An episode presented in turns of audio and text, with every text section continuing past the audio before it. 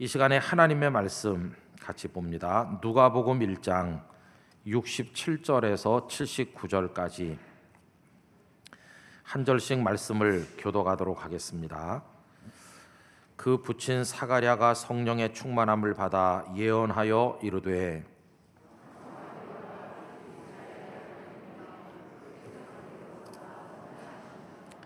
우리를 위하여 구원의 뿔을 그 종 다윗의 집에 일으키셨으니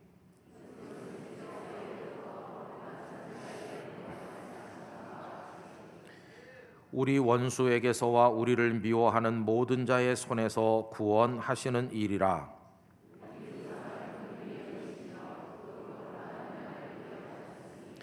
곧 우리 조상 아브라함에게 하신 맹세라 종신토록 주의 앞에서 성결과 의로 두려움이 없이 섬기게 하리라 하셨도다.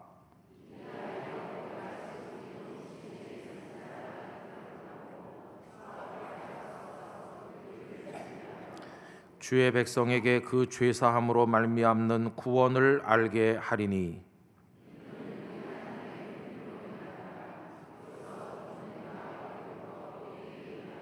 함께 읽겠습니다. 어둠과 죽음의 그늘에 앉은 자에게 비치고 우리 발을 평강의 길로 인도하시리로다 하니라. 아멘.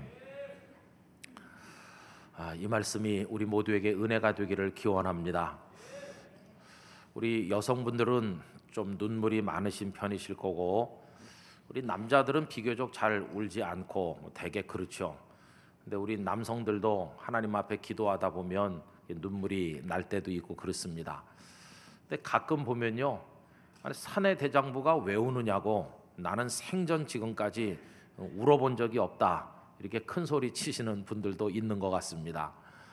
근데 여러분 그건 거짓말입니다. 한 번도 울어본 적이 없긴요. 우리 사람은 이 땅에 태어나서 제일 먼저 하는 게 우는 겁니다. 갓난아기 태어날 때 다 울면서 태어난다고 말하지 않습니까? 근데 여러분 왜 울면서 태어나는 것일까요? 어떤 의사 선생님 말씀에 의하니까 아파서 그렇다고 이야기를 하셨더라고요. 이 출산의 과정이 산모에게만 힘든 과정이 아니라 아기도 아프다. 그래서 아파서 우는 거다.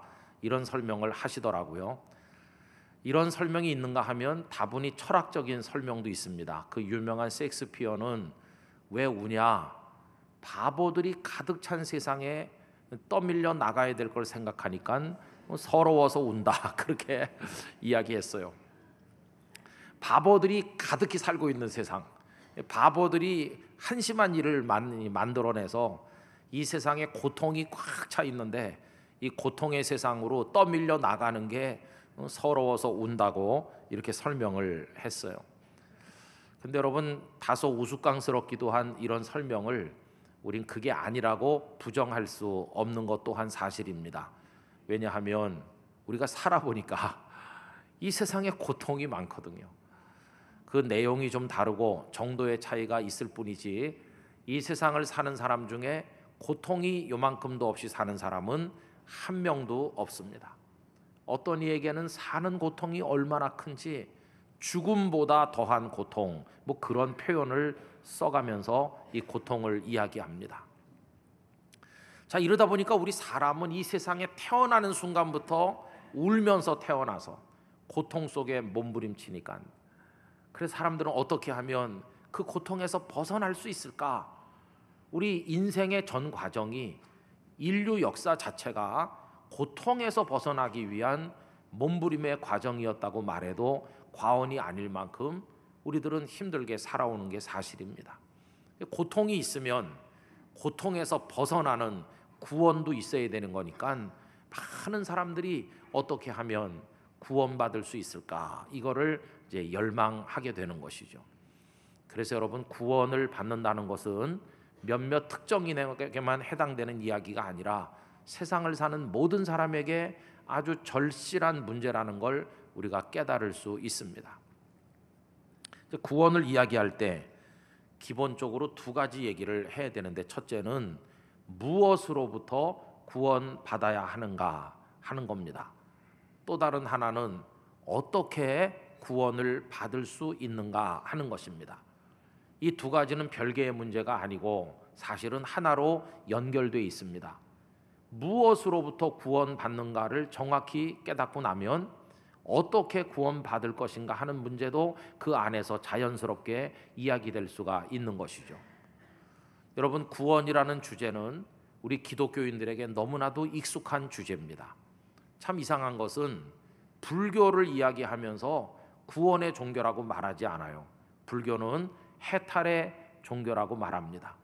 본인이 참선을 하고 어떤 노력을 기울여서 무엇인가를 깨달음으로 어느 경지에 들어가기를 추구하는 종교 이게 불교인데 우리 기독교를 두고는 구원의 종교라고 이야기합니다. 왜냐하면 성경 전체의 주제가 구원이기 때문이요. 우리가 믿는 이 복음의 핵심이 바로 그 구원에 있기 때문에 그렇습니다. 여러분, 우리들은 그리스도인으로 교회 다니면서 신앙생활 하고 있는데 그러면 우리가 받아야 될 구원은 무엇으로부터의 구원일까요? 그리고 우리는 그 구원을 어떻게 얻을 수 있는 것이겠습니까? 오늘 이 짧은 시간에 나누는 이야기가 우리가 기독교인으로서 살아가는 정체성을 정해주고 왜 하나님을 믿는지를 이야기해주는 아주 중요하고도 또 중요한 이야기가 될 것이라고 생각합니다. 여러분, 이 구원의 이야기를 오늘 본문을 근거로 해서 함께 나누면서 은혜를 우리 모두가 받기를 원하는 것입니다. 세례 요한이 탄생하고 그리고 여섯 달 후에는 예수님께서 탄생하셨잖아요. 그리고 복음서의 문이 열리는 그 시대에 그때 살던 그들도 극도의 고통 속에 살았습니다. 지난주일 낮예배 시간에 일부를 말씀드렸죠. 여러분 그들이 남한국 유다가 바벨론에게 멸망한 이후로 그 다음에는 메디아와 페르시아, 그 다음에 헬라 제국, 그 다음에 로마 제국 그 주인이 바뀌면서 그들은 수백 년 동안을 짓눌려 살았다고 그랬습니다. 이 군사적으로 취약해서 정복당하다 보니까 그 다음엔 정치적으로 예속돼서 외국인의 명령을 받아야 되고 외국인에게 재판받아야 되고 외국인이 세운 정책을 따라 살아야 되고 굴욕적인 일들이 계속됐습니다.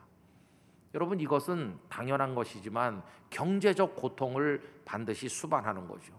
여러 가지 명목하에 혹은 또 법도 없이 많이 빼앗아가고 약탈하다 보니까 예수님 당시에 와서 유랑민이 넘쳐나고 집도 없고 아무것도 없는 불쌍한 백성들이 넘쳐날 수밖에 없는 것이죠. 거기다가 희망도 없이 언제 이 상황을 면하게 될는지 기약도 없는 그런 고통이 그들을 너무도 힘들게 만들었습니다. 호탕하게 웃는 웃음소리 들어보기 어렵고 여인네들의 보기 좋은 미소도 찾아보기 힘든 그들이 할 수 있는 것이라고는 성전 담벼락에 달라붙어 그 통곡의 벽에 가서 문자 그대로 통곡밖에는 할 수 없는 할 게 없는 그런 처절한 삶을 그 시대 사람들이 살았습니다. 자 그러다 보니까 여기저기서 나름대로 구원의 문제를 추구하는 사람들이 등장한 게 사실인데 눈에 띄는 몇 개의 흐름이 그 당시에도 있었습니다. 그 중에 몇 가지를 말씀드려 보면 우리가 왜 이렇게 고통스러우냐, 무엇으로부터 구원받아야 되느냐 할 때 로마 제국 때문이라고 진단을 하고 로마를 물리치고 로마로부터 독립을 해서 유대인의 왕국을 세우면 그게 구원이라고 생각하는 이들이 많이 있었습니다. 그 역사적 맥락에서는 당연한 것이겠죠. 우리가 일제의 지배를 받을 때 광복군, 독립군 이런 분들이 있으셔서 투쟁을 한 거 우리 당연히 이해하는 거 아닙니까? 그 당시 그랬던 사람들을 흔히들 열심당 이렇게 불렀습니다. 그런데 이 열심당이 언제부터 누구로부터 기원했는지는 잘 알 수가 없는데 많은 사람들이 이야기하는 것 중에서 갈릴리 지역의 유다라는 사람이 사람들을 규합해서 로마와 맞섰던 그것을 이야기하는 이들이 많이 있어요. 그런데 갈릴리 유다 이야기는 놀랍게도 사도행전 5장에 등장을 하고 있습니다. 사도행전 5장 37절에 보면 그 후 호적할 때에 갈릴리의 유다가 일어나 백성을 꿰어 따르게 하다가 그도 망한즉 따르던 모든 사람들이 흩어졌느니라 하는 귀절이 나오는데 거기 갈릴리 유다라는 사람 이름이 언급되어 있지 않습니까? 우린 이 사람이 어떤 사람인지 잘 모르는데 하여튼 많은 사람 규합해서 로마와 맞섰던 인물이라는 건 틀림없어요. 여러분 이런 계통의 사람들은 비밀 무장 조직을 만들고 그리고는 무력을 사용하는 것을 당연히 여기면서 그러면서 로마 군인들을 습격하든지 아니면은 로마와 연결된 유대 지도자들 매국노라고 생각하는 사람들을 암살도 하고 자객처럼 활동을 했겠죠. 나중에 주후 70년에 로마의 티투스 장군이 예루살렘을 포위해서 완전히 무너뜨리던 그 비극의 시기에 예루살렘에서 사해 쪽으로 뻗어 있는 그 마사다에서 최후의 1인까지 항전하는 그 마사다 이야기를 우리가 알고 있지 않습니까? 근데 거기 그 대부분이 아마도 이 열심당이었을 것이다 이렇게 생각을 합니다. 그리고 열심당들은 사회 곳곳에 이렇게 퍼져 들어가서 암약을 했는데 여러분 참 놀라운 사실은 예수님의 열두 제자 이름을 읽어 내려가다 보면 거기 열심당원이 등장해요. 열심당원 시몬 이렇게 등장하는 예수님의 제자가 있었습니다. 야, 예수님의 12명 제자 속에도 품에 칼을 품고 다니는 그런 사람이 있었구나 하는 걸 알 수 있지 않습니까? 자, 그러면 이런 열심당들의 노력은 과연 구원을 가져와서 유다 백성들을 행복하게 해 주었느냐? 아닙니다. 그들의 그 눈물 어린 피 쏟는 투쟁은 구원을 가져온 게 아니라 철저한 실패로 끝이 나고 말았습니다. 그들은 유대 왕국을 독립시키지 못했어요. 오히려 예수님께서 돌 위에 돌 하나가 덧놓이지 않고 무너질 거라고 예고하신 그대로 나중에 예루살렘이 다 무너지고 성전까지 완전히 초토화되는 비극을 겪었을 뿐이었습니다. 왜 실패했을까? 여러분 그 표면적인 이유로는 어? 전쟁 물자가 부족해서 병장기가 부족해서 병력이 모자라서 로마에 진 것처럼 말할 수도 있겠지만 더 근원적으로 얘기해 보면 그들은 진정한 구원이 뭔지를 모르고 있었던 사람들이라고 하는 것입니다. 무력을 통해서 누군가를 제압을 하면 그래서 그 어떤 결과를 얻으면 그게 구원인 것처럼 보이지만 여러분 폭력이나 무력을 통해서 얻는 그 열매는 오래 가는 게 아닙니다. 또 다른 무력의 보복을 불러오게 돼 있고 악순환을 계속하는 것뿐이지 결코 그건 진정한 구원의 방법은 아닌 것입니다. 또 이 사람들은 역사 해석에도 실패했다고 말할 수 있어요. 자신들이 고통받는 이유가 로마의 지배를 받기 때문이라고 하지 않습니까? 그러면 자기들의 나라, 어, 외세의 영향 없이 자기들 민족의 나라가 있을 때는 고통이 없었나요? 오래오래 전에 이스라엘과 유다가 있을 때 그들이 다른 나라에 정복당하기 전에 자기들의 왕이 있고 할 때 그때는 그 땅에 고통이 없었습니까? 아니요. 그 땅에도 또 다른 고통이 가득히 있었습니다. 그 시대에도. 그렇다면 그들이 기적처럼 로마를 물리치고 유대인들만의 왕국을 세운다 해도 고난은 고통은 그대로 있을 것임을 왜 이들이 깨닫지 못했을까? 여러분 이들은 역사 해석에도 실패했다. 그렇게밖에는 말할 수가 없다는 것입니다. 그런가 하면 예수님 시대 어떤 사람들은요. 구원을 받기 위해서 모세를 통해 전해 주신 율법을 철저히 지키면 된다고 믿는 사람들도 있었습니다. 율법을 지킴으로 구원받는다. 그 대표적인 사람들 퍼뜩 떠오르는 누가 있을까요? 바리새인들이 있죠. 바리새인들. 이 사람들은 율법의 1.1핵이라도 어기지 않기 위해서 무단한 노력을 기울였습니다. 우리가 바리새인들을 우습게 생각하기 쉽지만 사실 그 바리새인들의 율법에 대한 집념과 그걸 지켜내기 위한 노력은 눈물 나는 것이고 우리가 그들을 도저히 따라갈 수 없습니다. 철저하게 지키려고 애썼거든요. 그러면 여러분 바리새인들이 그렇게 해 가지고 유대 민족에게 구원을 가져왔느냐? 아닙니다. 그 당시 한 8천여 명 정도의 바리새인이 있었다고들 하는데 그리고 그 추종자들이 있었는데 구원을 가져오기는커녕 예수님께서는 자기 자신도 구원받지 못하고 남도 구원 못 받게 한다고 오히려 책망하셨어요. 여러분 마태복음 23장 13절에 이런 말씀이 나옵니다. 화 있을진저 외식하는 서기관들과 바리새인들이여 너희는 천국 문을 사람들 앞에서 닫고 너희도 들어가지 않고 들어가려 하는 자도 들어가지 못하게 하는도다. 이들은 실패자라는 겁니다. 그럼 바리새인들은 왜 실패할까? 여러분 이들은요 인간 이해에 실패한 거예요. 인간이 어떤 존재인지를 잘 몰랐어요. 율법을 철저히 지키고 응? 이를 꽉 깨물고 노력하면 뭐가 될 줄로 착각했어요. 얼마나 그 인간 속에 죄성이 깊이 뿌리 박혀 있는지 율법을 지키면 지킬수록 못 지키는 사람을 얼마나 경멸하는 교만이 그 밑에 흐르고 있는지 얼마나 그 심령이 부패한 존재인지를 잘 알지 못했어요. 율법을 좀 지키면 구원받는 것으로 착각했어요. 여러분, 인간이란 존재는 율법을 잘 지키면 못 지키는 사람을 경멸하면서 오히려 더 위선적으로 더 교만해지는 게 인간이라는 걸 그들은 깨닫지를 못하고 있었다고 하는 것입니다. 또 그런가 하면 좀 전혀 색다르게 구원을 얻어보려는 사람들이 있었는데요. 이 사람들은 아예 세속으로부터 자기를 멀리 떼놓으려고 했어요. 골치 아픈 세상 일에 개입하지 말자. 도시에 살지 말고 사람 없는 인적 없는 곳에 가서 살자. 멀리 광야로 들어가고 동굴 같은 데 은거했어요. 최소한으로 먹고 살면서 자기들을 지켜보려고 노력했어요. 그런 이들 중에 대표들은 SNF파가 그 대표라고 할 수 있습니다. 이 SN파. 여러분 이 사람들은요 일반인들하고 전혀 다르게 구별돼서 살려고 애를 썼어요. 그 유대인 역사가로 유명한 요세푸스가 있는데 요세푸스에게 플리니라는 형이 있습니다.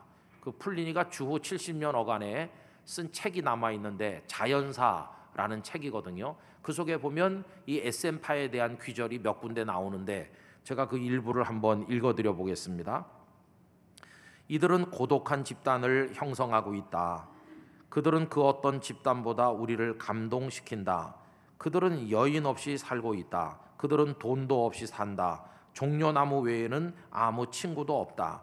그들의 집단은 찾아오는 사람들로 채워져서 유지된다. 태어나는 사람은 없지만 집단은 유지된다. 그들은 평범한 생활에 권태를 느끼며 운명의 변화를 추구하고 있다. 이렇게 설명했어요. 이 사람들은요, 결혼하면 구원을 못 받는 줄 알아서 결혼도 안 해요. 남자들만 살아요.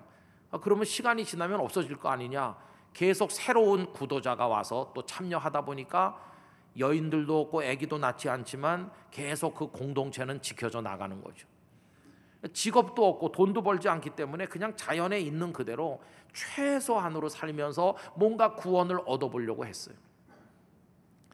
여러분 이런 SM파류의 사람들은 그런 구원을 얻는데 성공하고 남을 구원했습니까? 아니었어요. 오히려 이 사람들 속에는 자신들이 어떤 노력을 하면 구원받을 수 있다고 하는 바리새적 교만이 이 사람들 속에도 깔려 있는 것이고 또 심각한 것은 세상을 버렸잖아요. 세상을 다 떠나 버렸잖아요. 자기들만 살면서 세상 속에서 소금도 되고 빛도 되고 세상을 위해서 섬겨야 될 하나님이 주신 거룩한 사명을 다 던져버린 어떻게 보면 비겁한 사람들이라고 밖에는 말할 수가 없다는 것입니다. 여러분 예수님 시대도 고통이 너무 심했고 자기들 나름대로 구원 받아보려고 애쓰는 이들이 있었다는 이야기를 지금 하고 있는 것인데 이걸 왜 제가 말씀드리냐 하면요. 오늘날도 똑같은 노력이 계속되고 있기 때문입니다. 그때 이후로 긴 세월이 지났지만 사람들은 이 고통의 시대를 살면서 오늘날도 거기서부터 벗어나 보려고 하는 노력을 다양하게 기울이고 있질 않습니까? 여러분 요 한 100년, 200년 어간에 우리 인류에게 구원자처럼 등장한 사상은 공산주의였습니다. 공산주의가 이 불평등의 세계로부터 낙원을 가져다 줄 걸로 생각을 했죠. 그래서 프로레타리아 혁명을 통해서 부르주아들을 다 타도하고 그들의 것을 빼앗아서 균등하게 다 나눠주면 낙원이 된다. 그 물질을 많이 가지고 못 가진 게 고통의 원인이기 때문에 그 물질을 균등하게 나눠주면 그러면 낙원이 올 걸로 구원의 메시지를 선포했어요. 그리고 사상을 현실 속에 접목해 가지고 소련에서 혁명이 일어나면서 실제로 공산주의 국가들이 이 지구상의 거의 절반이 될 때도 있었어요.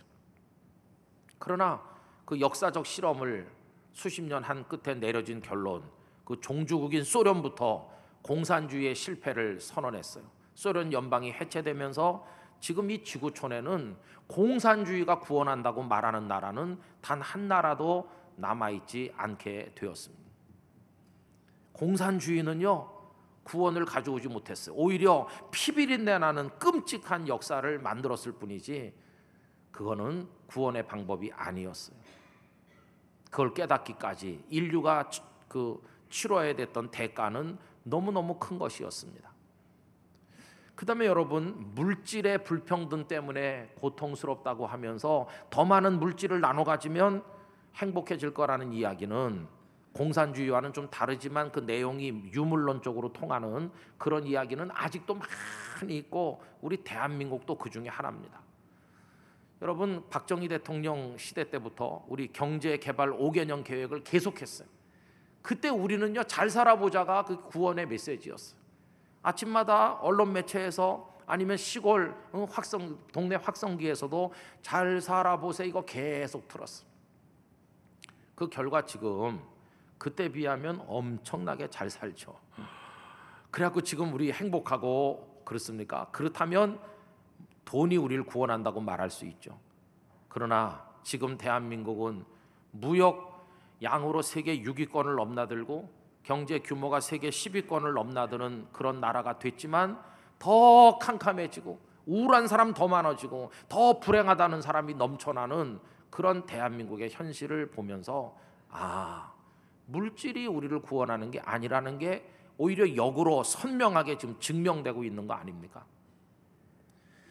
여러분 그것도 잘못된 것이에요.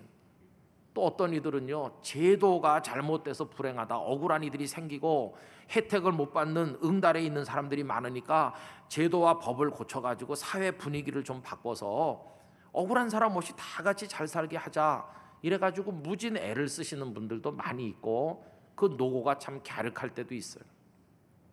그럼 그렇게 하면 진짜 구원이 되냐? 여러분 제가 이제 영도구 그 민간 복지위원장이 돼서 왔다 갔다 하면서 참 어려운 얘기를 많이 들었어요.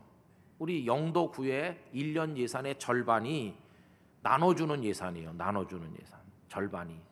그러니까 골목길 하나 닦을 돈이 없는 거죠. 그래 하여튼 1년 예산 중에 공무원 월급으로 나가고 이렇게 하고는 절반이 다 어려운 분들 나눠드린다는 거예요. 그럼 그런 분야에 일하시는 공무원들이 하시는 말씀, 목사님 전에는요 그런 일이 처음 있을 때 처음 아이고 국가에서 우리 같은 사람에게 쌀도 주고 돈도 주다니 이렇게 고마울 때가 있냐 막 눈물 흘리면서 감사했대요. 그리고 지금 한 시간이 많이 흘렀잖아요 몇십 년. 근데 지금은요 예산의 절반을 이렇게 베풀어도 감사하는 사람 없대요. 그것 때문에 고마워하는 사람 없대요. 우리 국민들의 정신이 병들고 있는 거예요. 오히려 더 원망하고 공무원들을 막 욕을 하고 왜 더 많이 안 주느냐고 그러지. 그거 받아서 지금 행복한 사람 없는 겁니다. 계속 정권이 바뀔 때마다 어떻게 잘해보려고 애는 많이 쓰시는 것 같은데 그게 구원이 아니라는 게 지금 증명되고 있는 것이 참 안타깝죠, 그죠? 그래서 예수님 시대 그때 그 사람들이나 오늘 우리나 계속해서 인류 역사는 고통 속에서 그 고통을 벗어나 보려고 하는 이런저런 구원의 길을 찾는 역사였다고 말할 수 있는데 그 진정한 구원이 아니더라는 것이에요. 여러분 이런 우리에게 요한의 아버지인 사가랴가 성령에 충만하셔서 외친 오늘 이 몇 절의 말씀 하나님의 마음이 담겨 있는 이 말씀은 진정한 구원이 무엇인가 하는 걸 우리에게 가르쳐 주고 있다는 것입니다. 여러분 오늘 본문에 나타난 참된 구원은 무엇일까요? 오늘 본문의 주제도 역시 구원인데 무엇으로부터의 구원이라고 합니까? 71절을 보시겠습니까? 우리 원수에게서와 우리를 미워하는 모든 자의 손에서 구원하시는 일이라 이렇게 했죠. 74절에도 보면 우리가 원수의 손에서 건지심을 받고라고 했죠. 여기 에크드로스라고 하는 이 원수, 원수라고 번역된 이 단어가 신약 성경에 32번 나옵니다. 이거는 광범위하게 하나님의 백성을 고통스럽게 하는 적들을 이야기할 때 이 원수라고 번역되고 있어요. 그럼 원수가 그게 뭡니까 도대체? 로마 제국이었습니까? 가난이었습니까? 질병이었습니까? 물론 그게 다 우리를 힘들게 하는 건 사실이에요. 그런데 오늘 본문은 그 원수의 정체를 로마 제국이다, 가난이다, 뭐 사회적인 법이 잘못돼서 그렇다 이렇게 말하는 게 아니라 전혀 다른 원수를 하나 지목하고 있어요. 그게 뭐냐 하면 죄라는 것이 죄. 죄가 바로 원수라고 얘기하고 있어요. 그래서 여기 지금 갓난아기 요한이 태어났잖아요. 요한이 앞으로 할 사명이 뭡니까? 그가 자라서 많은 백성에게 구원의 메시지를 선포해야 되는데 그 구원이 무슨 구원이냐? 죄로부터 벗어나는 구원을 이야기해야 된다는 것이. 여러분 오늘 본문 60, 76절 77절 우리 다 같이 큰 소리로 읽어 봅시다. 이 아이여 내가 지극히 높으신 이의 선지자라 일컬음을 받고 주 앞에 앞서가서 그 길을 준비하여 주의 백성에게 그 죄 사함으로 말미암는 구원을 알게 하리니 아멘. 거기 뚜렷하게 나오죠. 구원인데 구원을 알게 할 건데 무슨 구원입니까? 죄 사함으로 말미암는 구원. 요 대목을 현대인의 성경으로 읽어보면요, 죄를 용서받음으로써 얻는 구원 이렇게 말했습니다. 앞으로 세례 요한이 많은 유다 백성들에게 외칠 구원이 로마로부터 벗어납시다 이런 게 아니라 죄를 용서받음으로써 얻을 구원 그거를 선포하게 했다 하는 것입니다. 여러분 하나님께서 요한이란 인물을 세상에 보내 가지고 이 죄가 해결될 때 얻는 구원을 선포하게 하신 이유가 뭘까요? 그거는요 모든 고통의 배후에 있는 궁극적인 원인이 죄 때문이니까. 한 나라가 다른 나라를 점령하는 거, 가난한 거, 질병이 오는 거, 죄로 인해서 죽음의 고통이 오는 이 모든 것들의 배후에 있는 진짜 원수가 죄이기 때문에 그걸 이야기하는 것이. 여러분 세상의 모든 고통은 다 죄로부터 온 것입니다. 이 죄가 들어오니까 가장 사랑해야 될 인간관계가 다 깨져요. 부부지간도 다 금이 가요.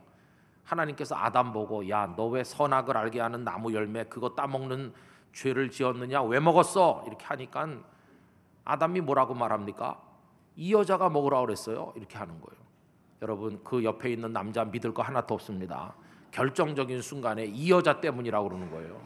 이 부부가요 금이가 금이가 하나님께서 이제 징벌을 내리는데 하와에게 뭐라고 하셨나요? 창세기 3장 16절 후반절에 보면 너는 남편으로 나고 남편은 너를 다스릴 것이다. 부부는 서로 사랑하고 하나 돼야 되는데 그동안 인류 역사 속의 부부 관계는요. 여성들은 사람 대접도 못 받고 막 학대하고 학대 받고 그러면서 이게 얼마나 삶의 고통이 먼 데서 오는 게 아니라 한 입을 덮고 자는 그 사람 때문에 인간관계 파괴죠. 이게 죄로부터 온다. 거기다가 결혼해서 살면서 가장 큰 축복이 생명을 낳아 키우는 겁니다. 그 아기를 낳는 기쁨은 얼마나 큰 겁니까? 그런데 축복이 고통으로 바뀌어요. 어머니가 되는 과정이 얼마나 힘든지. 창세기 3장 16절 앞부분 또 여자에게 이르시되 내가 네게 임신하는 고통을 크게 더하리니 네가 수고하고 자식을 낳을 것이며 여기 어머니들 자식을 낳는 일이 얼마나 힘들었어요. 어떤 분이 몸이 여러 번 부서지는 고통이라고 얘기하더라고요. 축복인데 해사는 고통으로 그렇게 됐어요. 죄로 인해서. 경제적 고통도 가난의 고통도 죄로부터 옵니다. 여러분 창세기 3장 17절 이하 아담에게 이르시되 네가 네 아내의 말을 듣고 내가 네게 먹지 말라 한 나무의 열매를 먹었은즉 땅은 너로 말미암아 저주를 받고 너는 네 평생에 수고하여야 그 소산을 먹으리라 땅이 네게 가시덤불과 엉겅퀴를 낼 것이라 네가 먹을 것은 밭의 채소인즉 네가 흙으로 돌아갈 때까지 흙으로 돌아갈 때가 언제예요? 죽는 그날까지 죽는 그날까지 얼굴에 땀을 흘려야 먹을 것을 먹을 것이다. 사람은 죽는 그날까지 땀 흘리고 눈물 흘리고 피 흘리고 막 해야 입에 들어갈 먹을 걸 구하는 이 가난과 경제적 고통이 죄로부터 왔다고 말씀하잖아요.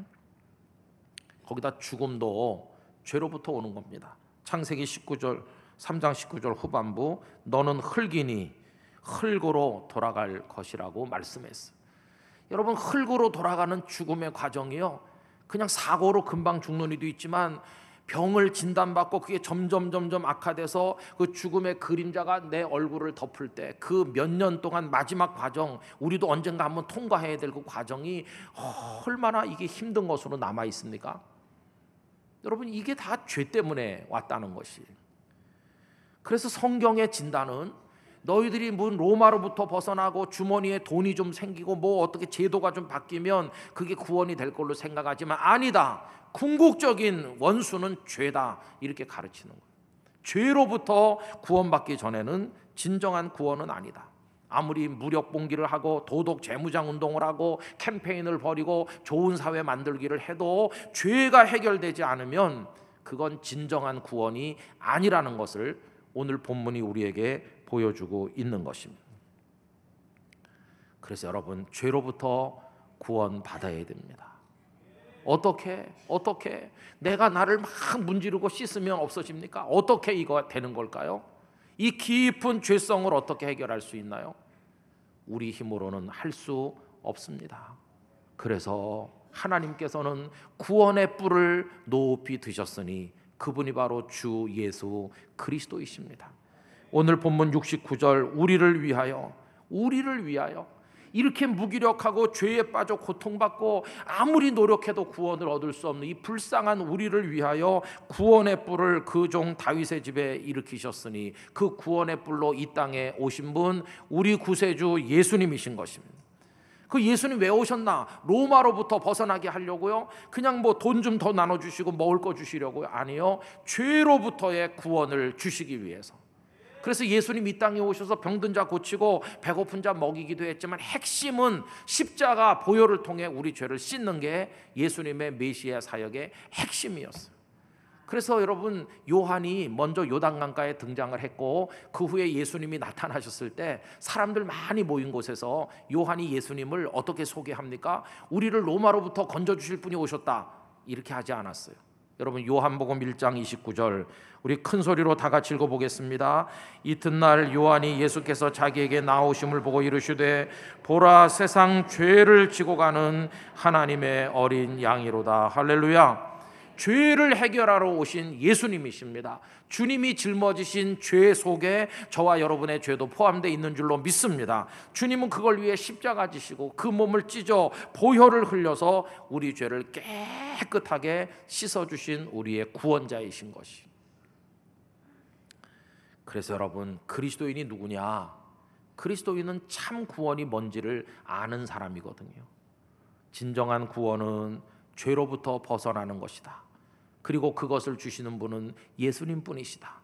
내가 죄 용서받은 영원한 생명을 받은 하나님의 자녀가 되면 비록 내가 로마 치하에 살아도 비록 예수님 믿는다고 감옥에 갇혀도 비록 내가 몸이 병들어 아파도 내 주머니가 비었어도 나는 진짜 구원을 이미 받았으니 하나님 감사합니다. 이렇게 찬송하는 사람이 되는 것입니다. 그걸 진짜 그리스도인이 되는 거라고 말하는 것입니다. 우리 선배 그리스도인들 여전히 로마 치하에 살았잖아요. 그렇다고 구원 못 받았다고 울었습니까? 아니요. 이게 진짜 구원인 줄 알았기 때문에 원형 경기장에 끌려가서 로마의 칼에 죽으면서도 하나님을 찬송했습니다. 어떤 하나님? 진정한 구원을 주신 하나님을 찬양했습니다. 고통받는 중에서도 참 구원을 주신 하나님께 영광을 돌렸습니다. 우리 선배 그리스도인의 모습을 오늘 우리도 배워야 될 줄로 아는 것입니다. 여러분 오늘 대림절 첫 주일인데 주님 바라보죠. 어떤 주님이신가요? 어떤 주님? 경제 개발 5개년 계획 해 주시는 예수님이신가요? 우리에게 조금 더 좋은 차를 타게 해 주시는 예수님이신가요? 우리 예수님 어떤 예수님을 바라보나요? 오늘 말씀은 죄로부터 용서받음으로써 얻는 그 구원, 그 진정한 구원을 주시는 분으로 예수님을 바라봐야 될 걸 가르쳐 주는 것입니다. 여러분, 주님의 보혈은 여전히 유효하고 여전히 능력 있어서 씻겨 주지 못할 죄가 없는 것입니다. 주님으로부터 깨끗이 그 보혈로 씻김 받는 우리 교우들이 되시기를 기원합니다. 그리고 나는 영생을 얻은 나는 이제 죄와 상관없는 하나님의 자녀가 되었습니다. 이렇게 외치면서 그 구세주를 찬송하는 여러분들이 되시기를 간절히 바라는 것입니다. 그래 조금 있다 우리 부를 찬송은요 아주 기쁜 찬송이에요. 그래서 속죄함 속죄함 우리의 죄가 예수님으로 인해 씻겨졌음을 고백하면서 이게 바로 기독교 복음의 핵심이라는 걸 알아야 돼요. 그 이후에 전쟁과 기근과 가난과 질병과 현실적인 부조리 많은 모순들 우리가 개혁해 나가야 되고 애를 써 나가야 되는데 그것은 바로 주님의 그 구원으로부터 시작되는 것입니다. 여러분 그때 이후로 일시적인 구원은 영원한 구원으로 연결되었습니다. 물질적인 구원에서 머물지 않고 심령과 영혼을 다 포함하는 구원으로 구원이 확장되었습니다. 이 땅에서의 구원을 추구하던 사람들이 이걸 깨달은 다음부터 하나님의 나라까지 연결되는 지평이 넓혀진 진정한 구원을 누리는 사람으로 바뀌게 된 것입니다. 그들이 바로 그리스도인이 되는 것입니다. 우리 땅끝 가족들이 이 놀라운 구원의 은총을 충만하게 누리시기를 예수님의 이름으로 축복합니다. 기도하겠습니다. 대림절 첫 주일을 맞이하며 예수님께서 가져오시는 구원이 무엇인가를 이 시간 생각을 해보는데 주여 죄사함으로 말미암는 구원을 주셔서 감사하고 십자가 보혈의 능력을 체험하게 해 주시옵소서. 우리 다 같이 한 목소리로 기도합시다. 할렐루야. 내 아버지 하나님을 찬양합니다. 우리 주님께 영광과 찬송과 존귀를 올려드립니다. 주님은 세상 죄를 지고 가는 하나님의 어린 양으로 이 세상에 오셨습니다. 십자가를 지시고 우리의 죄를 씻으셨습니다. 모든 고통의 원인이 그것이기에 주님 우리를 죄로부터 구원해 주십니다. 그 주님을 바라보는 대림절로 살아가도록 은혜 베풀어 주시옵소서. 죄로부터의 용서야말로 진정한 구원임을 알게 해주시는 하나님. 그것을 위해 이 땅에 오신 주 예수님을 바라보며 십자가 보혈의 능력을 경험하는 복 있는 땅끝 가족들이 되게 해 주시옵소서. 예수님의 이름으로 기도드리옵나이다. 아멘.